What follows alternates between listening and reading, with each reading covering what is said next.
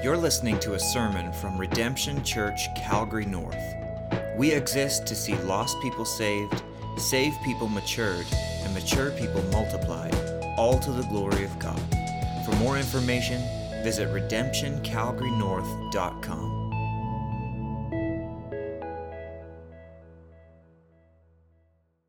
Good morning. Well, it is a great privilege being with you here today. Um, when I initially heard I would be speaking on Esther 3, I'll be honest, I was a little apprehensive about how much could be pulled out of such a small part of the story of Esther. But as, as always the case with Scripture, I dug in and I realized that there was a depth and a richness there, richness there that I had not anticipated. I could talk today for an hour or an hour and a half, but for your sake, this rookie preacher will try to keep it a bit shorter. But I'll start off with a blog about a guy named Pastor Farid. Pastor Farid ministers in war torn and predominantly Muslim Syria. Death threats against him are so common, he can't keep track of them all. Except for that one instance when he was able to count them 30. He knew because they were spray painted and numbered on the front of his home. Number one, this is how we're going to kill you. Number two, this is how we're going to kill your wife. Number three, this is how we're going to kill your children. Number four. On and on the list went and the blog continued The church in the Middle East is under more persecution than anywhere in the world. Not coincidentally, I think, the Christian church in the Middle East is growing rapidly. In the midst of this terrible darkness, there's a beautiful ray of hope.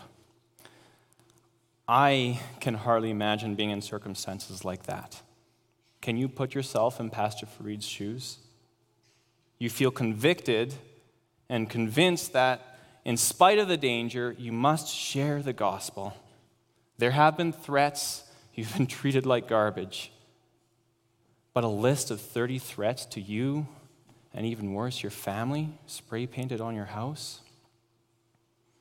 And in spite of all the threats, in spite of the real violence, in the spite of the peril faced by God's people, the church is rapidly growing. So, why do I share that story with you? This story begs a question How is it possible for a mere man amongst a crowd of enemies to stand for Christ? And more than that, for the church to be growing rapidly in the midst of all the persecution and troubles. Closer to home, it seems as if day by day, our colleagues neighbors, bosses, and governmental authorities are moving from forbearance of Christian values to outright attack.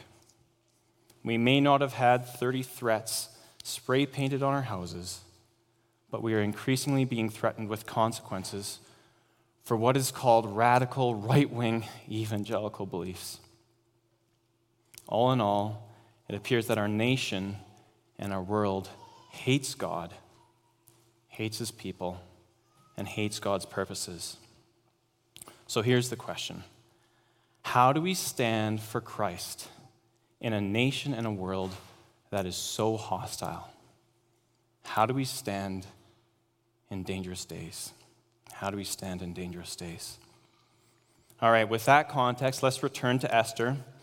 God's people, the Jews, are scattered across the empire of Persia. The empire extends from Greece into India, from Saudi Arabia into Egypt. It is massive. Persia and its people are generally hostile to the Jews, but that hasn't stopped certain Jews we've already been looking at from rising into the offices of power. In today's passage, we zoom in to the character of Mordecai. So let's start with reading Esther 3 together. After these things, King Ahasuerus promoted Haman the Agagite the son of Hammedatha, and advanced him and set his throne above all the officials who were with him. And all the king's servants who were at the king's gate bowed down and paid homage to Haman, for the king had so commanded concerning him. But Mordecai did not bow down or pay homage. Then the king's servants who were at the king's gate said to Mordecai, Why do you transgress the king's command? And when they spoke to him day after day, and he would not listen to them, they told Haman in order to see whether Mordecai's words would stand, for he had told them that he was a Jew. And when Haman saw that Mordecai did not bow down or pay homage to him, Haman was filled with fury. But he disdained to lay hands on Mordecai alone. So, as they had made known to him the people of Mordecai, Haman sought to destroy all the Jews, the people of Mordecai, throughout the whole kingdom of Ahasuerus.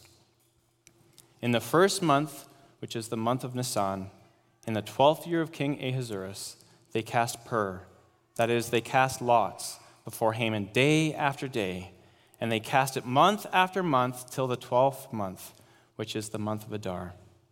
Then Haman said to King Ahasuerus, There is a certain people scattered abroad and dispersed among the peoples in all the provinces of your kingdom. Their laws are different from those of every other people, and they do not keep the king's laws, so that it is not the king's profit to tolerate them. If it please the king, let it be decreed that they be destroyed, and I will pay 10,000 talents of silver into the hands of those who have charge of the king's business, that they may put it into the king's treasuries. So the king took his signet ring from his hand and gave it to Haman the Agagite, the son of Hammedatha, the enemy of the Jews. And the king said to Haman, The money is given to you, the people also, to do with them as it seems good to you. Then the king's scribes were summoned on the thirteenth day of the first month, and an edict, according to all that Haman commanded, was written to the king's satraps and to their governors over all the provinces and to the officials of all the peoples, to every province in its own script and every people in its own language. It was written in the name of King Ahasuerus and sealed with the king's signet ring. Letters were sent by couriers to all the king's provinces with instructions to destroy, to kill, and to annihilate all Jews, young and old, women and children, in one day, the 13th day of the 12th month, month which is the month of Adar, and to plunder their goods. A copy of the document was to be issued as a decree in every province by proclamation to all the peoples to be ready for that day. The couriers went out hurriedly by order of the king, and the decree was issued in Susa the citadel. And the king and Haman sat down to drink. But the city of Susa was thrown into confusion. Let's pray. Lord, thank you that we can turn to your word for guidance, encouragement, wisdom, and so much more.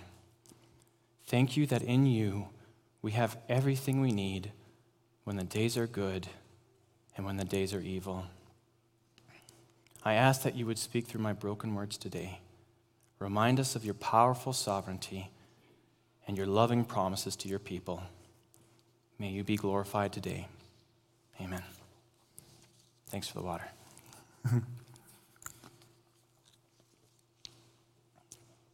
All right. So last week, Ray finished off chapter 2 with a story of Mordecai, a Jew and an official of the government saving the king from an assassination plot. He emphasized how it would have been assumed that in those days Mordecai would have been richly rewarded for saving the king. So, why is this? Ancient kingdoms and empires were thick with conspiracy, deadly fights for influence, and assassination attempts. The Bible actually has many records of these. Looking as far back as Joseph, we see that cupbearers were high ranking and trusted members of the court. Nehemiah is another example of a cupbearer many years after the time of Esther.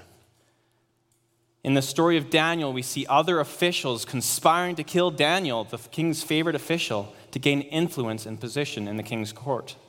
We also see the story of Ehud killing King Eglon with a sword in the book of Judges.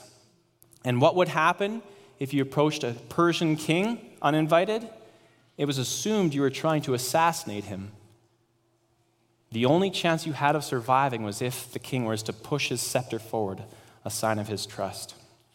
To state the obvious, it was a really, really, really big deal for the king to have someone he could have absolute trust in in his court. Now, at risk of dating myself, I need to make something clear. VeggieTales, yes, I said VeggieTales, takes a bit of creative license with the story of Esther. This is true of the assassination plot as well. Two random and unknown French bakers did not bake King Ahasuerus a cake to drop a grand piano on his head. That is not how it happened. It's a funny, but ultimately a shallow representation of the significance of that event. In the real story, the guards were likely highly trusted officials to be given that position. And yet, even among this most trusted of position, these highly trusted officials in the king's court, conspiracy was thick. So the fact that Mordecai demonstrated trustworthiness and dependability was, even outside of the fact of the cultural norm and convention, a legitimate reason for extravagant reward. And not only that, but saving the king would have put Mordecai in the crosshairs of his fellow officials. How did it turn out for Daniel in Darius's court when he became the most trusted and distinguished of the officials. They plotted to throw him into the lion's den. So, for Mordecai, the accolades, the praise, and the rewards were not expected merely because of the cultural convention and his own trustworthiness, but also because he demonstrated this thing, these things while risking his own position and potentially even his own life. The king badly needed people who would risk their own lives for his own. So, why do I rehash this part of chapter 2, which was already well covered last week? Well, the start of chapter 3 should be all the more shocking to us when juxtaposed with the heroic actions of Mordecai in chapter 2. The passage starts after these things, after he saved the king, King Ahasuerus promoted Haman the Agagite, the son of Hammedatha, and advanced him and set his throne above all the officials who were with him. And all the king's servants who were at the king's gate bowed down and paid homage to Haman, for the king had so commanded concerning him. So, if you're Mordecai here, what are you thinking? If that happened to you at work, Perhaps you'd head right over to your boss's office and explain how ridiculous the whole thing was. How could he promote that buffoon ahead of you? Or perhaps you'd threaten to work for another company instead of tolerating this nonsense. It's a good thing we don't work for King Ahasuerus. If Mordecai did march himself over to the king, he would find himself without a pulse pretty quickly. Mordecai didn't do that. Instead of being spiteful or resentful, he continues to serve the king even in his undeserved obscurity. How long this went on, we don't exactly know. But between the end of chapter 2 and the beginning of chapter 3, we believe there's about four years where Mordecai continued to serve the king faithfully. And as we will find out, Mordecai continued serving well beyond chapter 3. Through these years of undeserved insignificance, Mordecai demonstrated faithful obedience to God's command back in Jeremiah 29. In Jeremiah 29, the Israelites were commanded to seek the welfare of the city where I have sent you, the Israelites, into exile, and pray to the Lord on its behalf. Seek the welfare of the city. Pray to the Lord on its behalf. So, year after year, Mordecai faithfully obeyed the command of God by seeking the welfare of the king of Persia. He continued to serve the king of Persia, as we see in subsequent verses and chapters, even in the most difficult of days, when his life and the life of the Jewish people was on the line. It doesn't seem fair, does it? Newsflash life isn't fair. Just because you've poured every drop of blood, sweat, and tears into work doesn't mean you get that promotion. And just because you've followed the Lord sincerely and fervently doesn't mean that life will only be sunshine and rainbows. In fact, it might be the opposite. Your immoral colleagues might be promoted ahead of you. You might be brought low with sickness or tragedy in spite of your love for the Lord. God does not promise an easy life for his children here on earth, but he does call us, like Mordecai, to be faithfully obedient. It reminds me of the parable of the talents. Jesus told the story of some servants who were entrusted with much while others were entrusted with little. In the end, those who were faithful over little or large were praised. The master said, Well done, good and faithful servant. You have been faithful over little, I will set you over much. Enter into the joy of your master. You know, you may think that your little acts of obedience are so small, so obscure, so irrelevant to be even valued or measured. But I would point out the promises of Jesus. In Mark 9:41 Jesus said, "I say to you, whoever gives you a cup of water to drink because you belong to Christ will by no means lose his reward." And in Matthew 6 6, Jesus said, But when you pray, go into your room and shut the door and pray to your Father who is in secret. And your Father, who sees in secret will reward you. The Lord sees your obedience.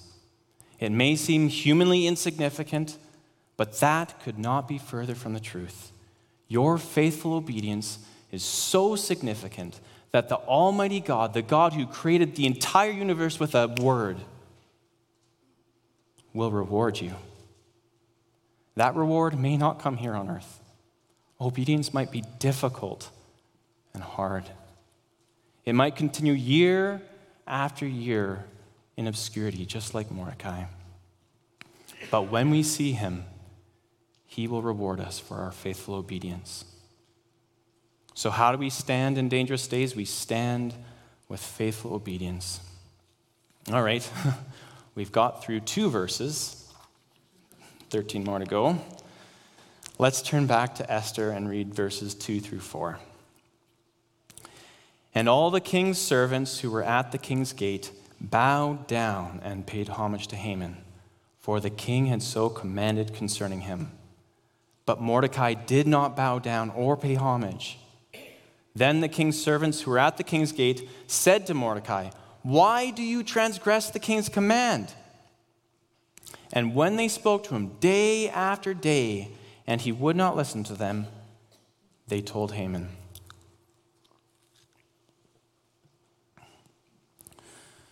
All right, so there's a number of interesting things here to pull apart. Firstly, it's worth pointing out that it was the cultural norm in Persia to pay homage and bow down to those people who were in a higher position than you. Bowing to Haman would not have seemed abnormal or unique, it was expected. And even more interestingly, Many biblical texts show us Jewish people regularly bowed down before people of power and influence. So bowing wouldn't have been, you know, bowing would have been culturally expected and biblically allowed. So the question is why did Mordecai disobey a direct order of the king to bow to Haman? Mordecai would have known there would have been consequences. He would have witnessed Queen Vashti's removal at her disobedience. Maybe, you might think, it's because Mordecai feels slighted or overlooked after Haman's promotion. He was shaking his fist at the one who got what he rightly deserved. Haman's promotion maybe was a slap in the face, so this was personal for Mordecai.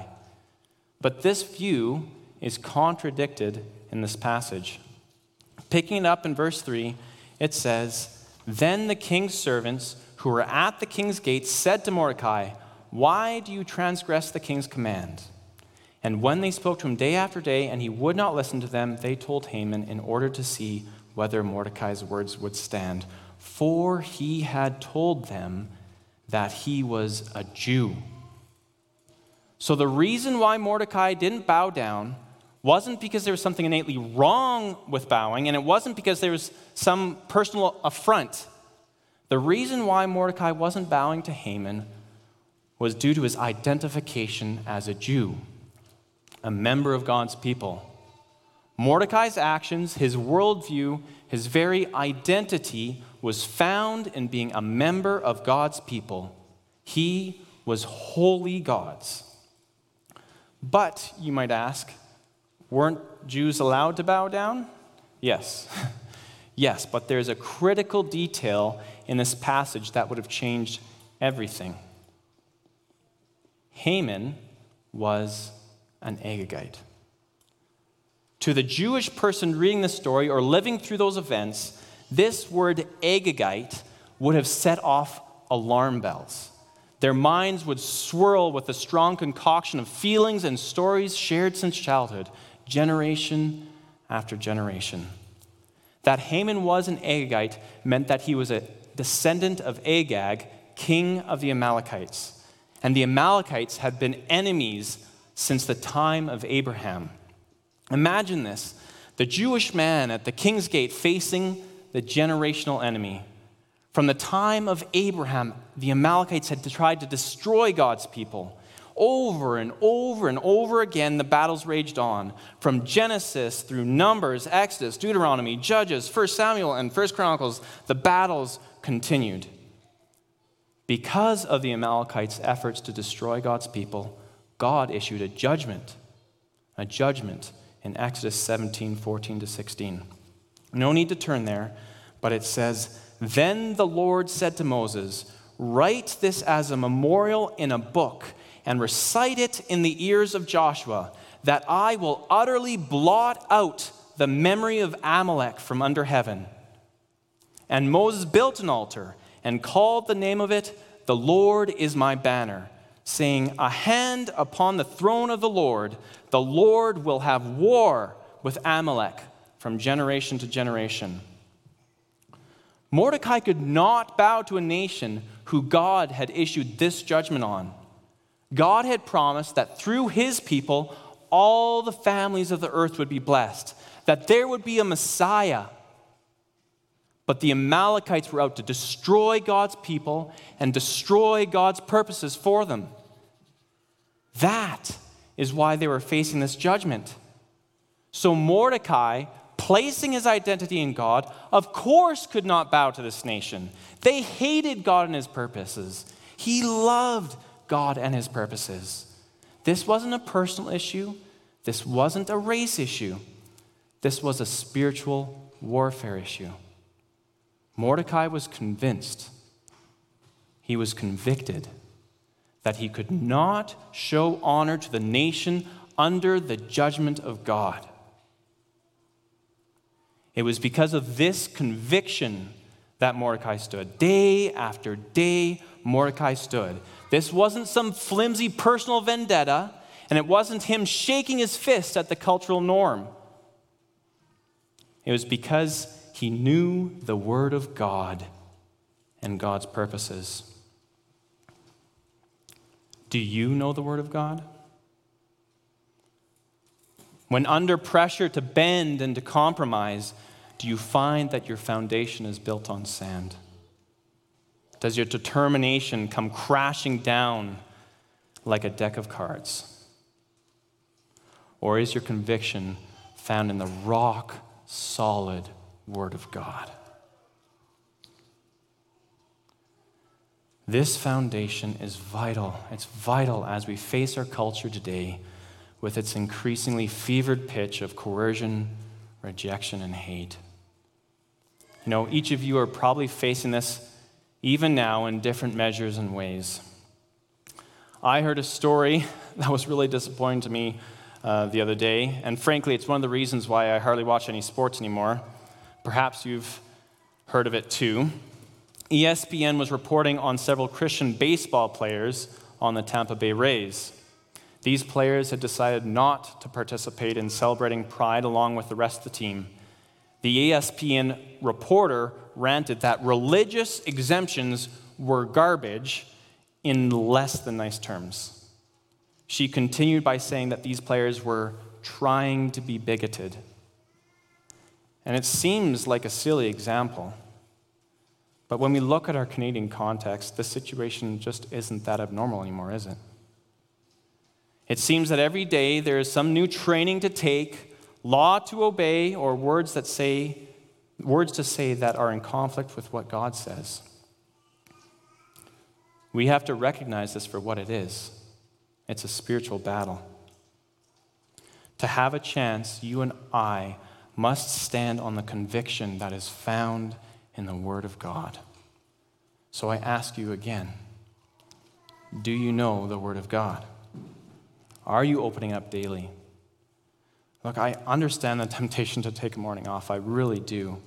But when the floods are rising and your house is falling, you won't be thinking how thankful you were that you took the morning off, that you had the extra 30 minutes of sleep. You'll be swept away in the floods before you knew what hit you. For the dads here today, you have a serious responsibility. What your kids will be or already are facing makes the stuff we faced as kids look like a piece of cake. And it's not the job of the Christian school, the youth pastor, or the weekly Bible study to disciple your kids. It's your job, dads. Don't be so naive as to think that if you aren't serious about opening the scripture and your walk with the Lord, that somehow these other good things can make up for you not doing your job. The Bible says this is up to you.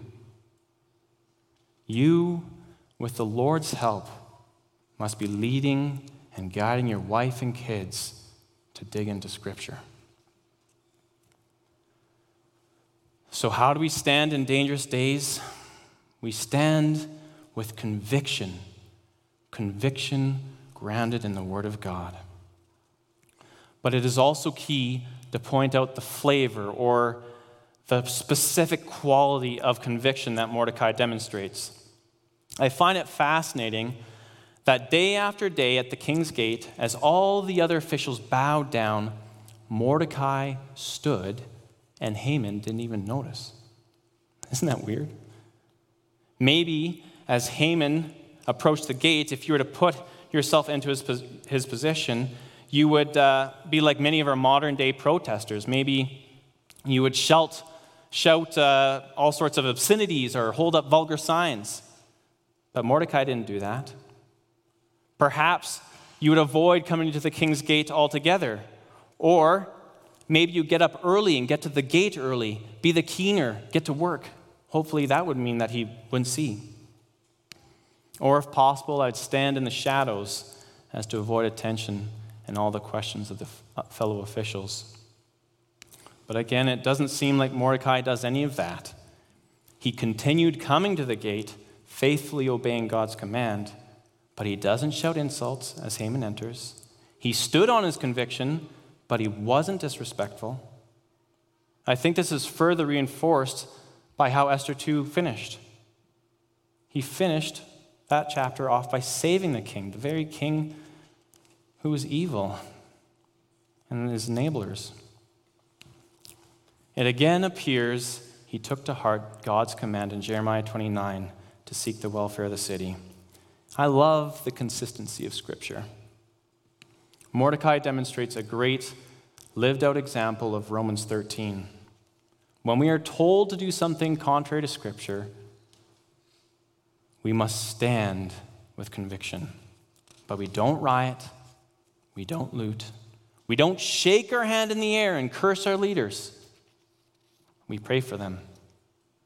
We follow God, we stand with conviction, but we do so with respect. So, how do we stand in dangerous days? We stand with respectful conviction. So here's Mordecai. He's been serving faithfully with faithful obedience and standing day after day with respectful conviction. And finally, after days and days of pushing and prodding, the other officials go to HR. They go to Haman. Verse 5 And when Haman saw that Mordecai did not bow down or pay homage to him, Haman was filled with fury.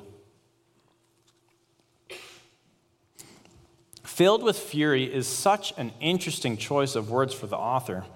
Throughout the Bible, language, the language filled with is actually synonymous with controlled by. So the question for you and I is what are we filled with and controlled by? Are you, like Haman, controlled by your fury? Are you filled with jealousy for the popularity of another? Are you controlled by ambition or greed? Or are you filled with bitterness for your spouse or other family members? You know, as we see in this passage, Haman acts on what he's filled with. The same will always be true for us. And when Haman was filled with anger, he doesn't disdain simply to kill Mordecai. He wants all of the Jews dead. Now, looking at this biblical context that we've looked at, this should be no surprise to us. It's the age old spiritual battle, and it's just the next scene. So, what does Haman do in this scene? He plans and he schemes and he orders the destruction of God's people. Verse 13 letters were sent by couriers to all the king's provinces with instruction to destroy, to kill, and to annihilate all Jews, young and old, women and children. So put yourself into Mordecai's position. You had feared the worst, but when one day passed, and then two and three, and no gallows had been set up, maybe you're a little hopeful. Perhaps you dodged the bullet. Perhaps Haman had forgotten that you hadn't bowed down. But then you hear the decree Yes, I will die, and so will all of my people. The annihilation of all Jews, young and old, women and children, has been decreed. There's no place to escape to, no country to flee to. You know, I think as Western Christians, we so often look around at our nation today with a bit of shell shock. I must confess that I often find myself in despair. Pride Month for me is a particularly hard time. I work in construction and figured of all places that might be one of the last places to see progressive pressure that we see around us today. But my employer wants me to put pride stickers on my hard hat and wants me to put pride flags up on the construction sites that I manage. Seems like every day new inclusion training is rolled out where I'm encouraged to put my personal pronouns in my email signature. I can see the day coming when these things aren't merely suggestions, but they're conditions of employment. Honestly, uh, it may seem crazy, but it feels like my days are numbered at that company. And I'm hardly the only one. Schools preach hate for God in the name of tolerance. Teachers are forced to sign declarations of support for LGBTQ plus ideology. Moms and dads are told that they are being abusive when they confirm the sex of their elementary school children. And in some cases, they're even imprisoned. Our government, once the authority protecting freedom of religion, belief, and speech as sacred principles, is now policing what we must say and what we must not say and do. You see, the spiritual battle continues to rage on whether you or I see it or not. In Esther, Satan used Haman to destroy God's redemptive plan through the Jews. Today, Satan is working to destroy God's redemptive plan for his people. Some days, weeks, and years may seem smooth, that everything is going okay, but the march of troops continues.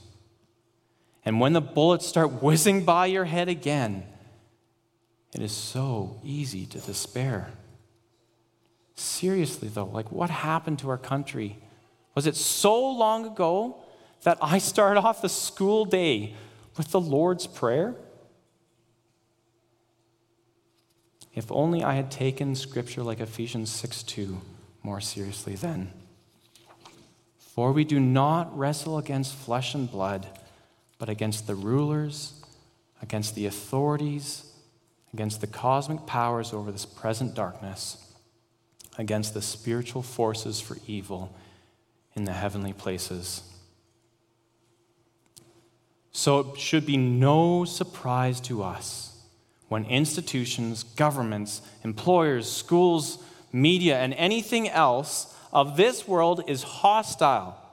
In fact, we should be anticipating it. That is the broken and hostile world we live in.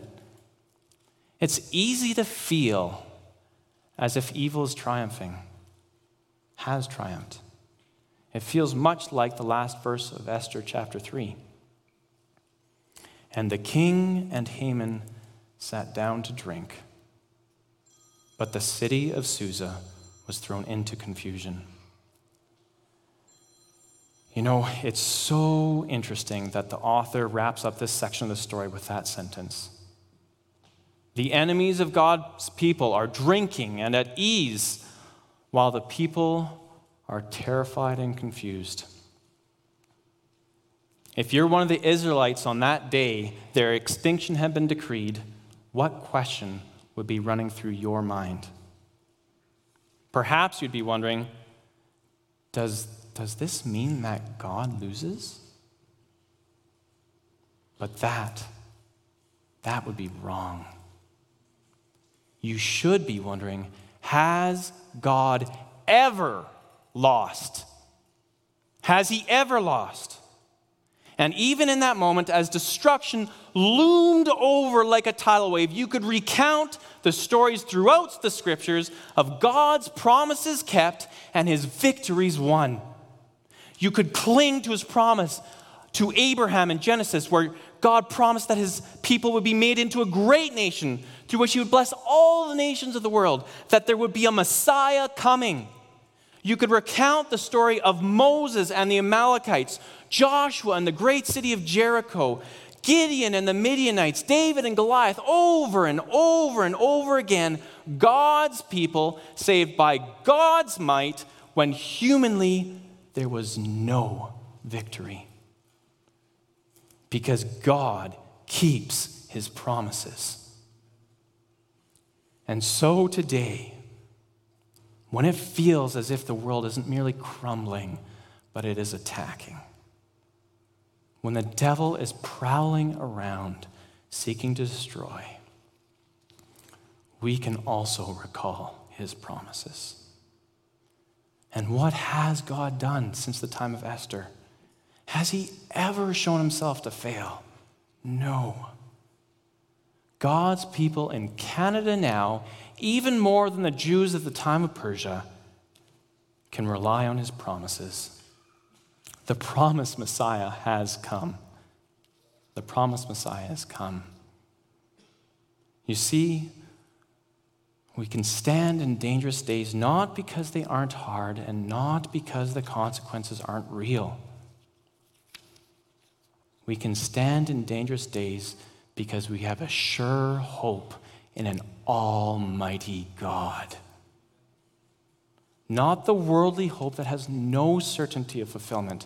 We have a confident and resolute expectation in Christ's unavoidable, unstoppable, overpowering, and ever approaching complete and absolute victory. So, how do we stand? We stand with resolute hope in an almighty God. We stand with resolute hope in an almighty God. As I conclude, I need to provide a warning. Our Savior's inevitable victory and coming judgment should be terrifying to those who aren't in Christ. You may be like Haman in the last verse of our passage. Your life is going well.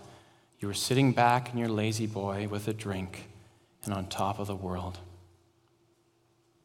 inescapable judgment is coming. Or perhaps you're looking around at this terribly broken world and you're despairing. In either case, if you are not a child of God, inescapable judgment is coming. It is final and it is eternal. And the only moment you know you have is the one right now. Do not assume that you will be the one person to squeak by, the one who slips through the gates of hell into heaven. There are no exceptions. I beg you to consider the promises of God and turn to Him. He promises that if we confess our sins, He is faithful and just to forgive us our sins and to cleanse us from all unrighteousness. And to those who do receive Him, He will cause them to become children of God. God doesn't promise an easy life. Persecution will be a reality for those of us who are His children the spiritual battle will continue to rage on. But God is with us, giving us exactly what we need, exactly when we need it. Even when the spiritual battle terrifies us, and even if it brings us beyond the point of death, He is promised that He has prepared a place for us to spend eternity in glory with Him. Also, might I add, how breathtaking is it that in this cosmic battle, this spiritual war, this grand redemptive plan of God's, that it's something that you and I can take part in? We may seem but an obscure voice amongst a chorus of prophets and apostles, missionaries and martyrs. But Jesus promises that God sees what is done even when done in secret, and will reward us. I'm looking forward to that day when I can stand before the Savior and say, or hear him say, Well done, good and faithful servant. So, how do we stand in dangerous days?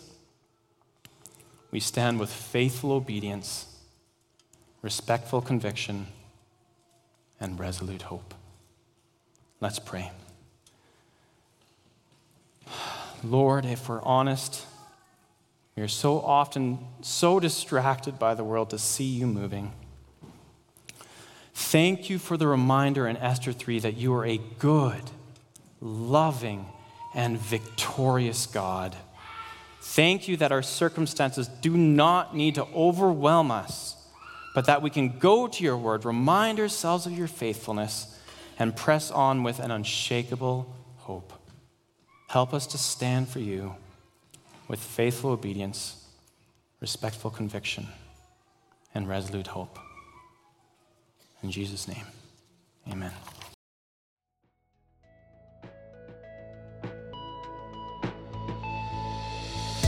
Thanks for listening to this sermon from Redemption Church, Calgary North.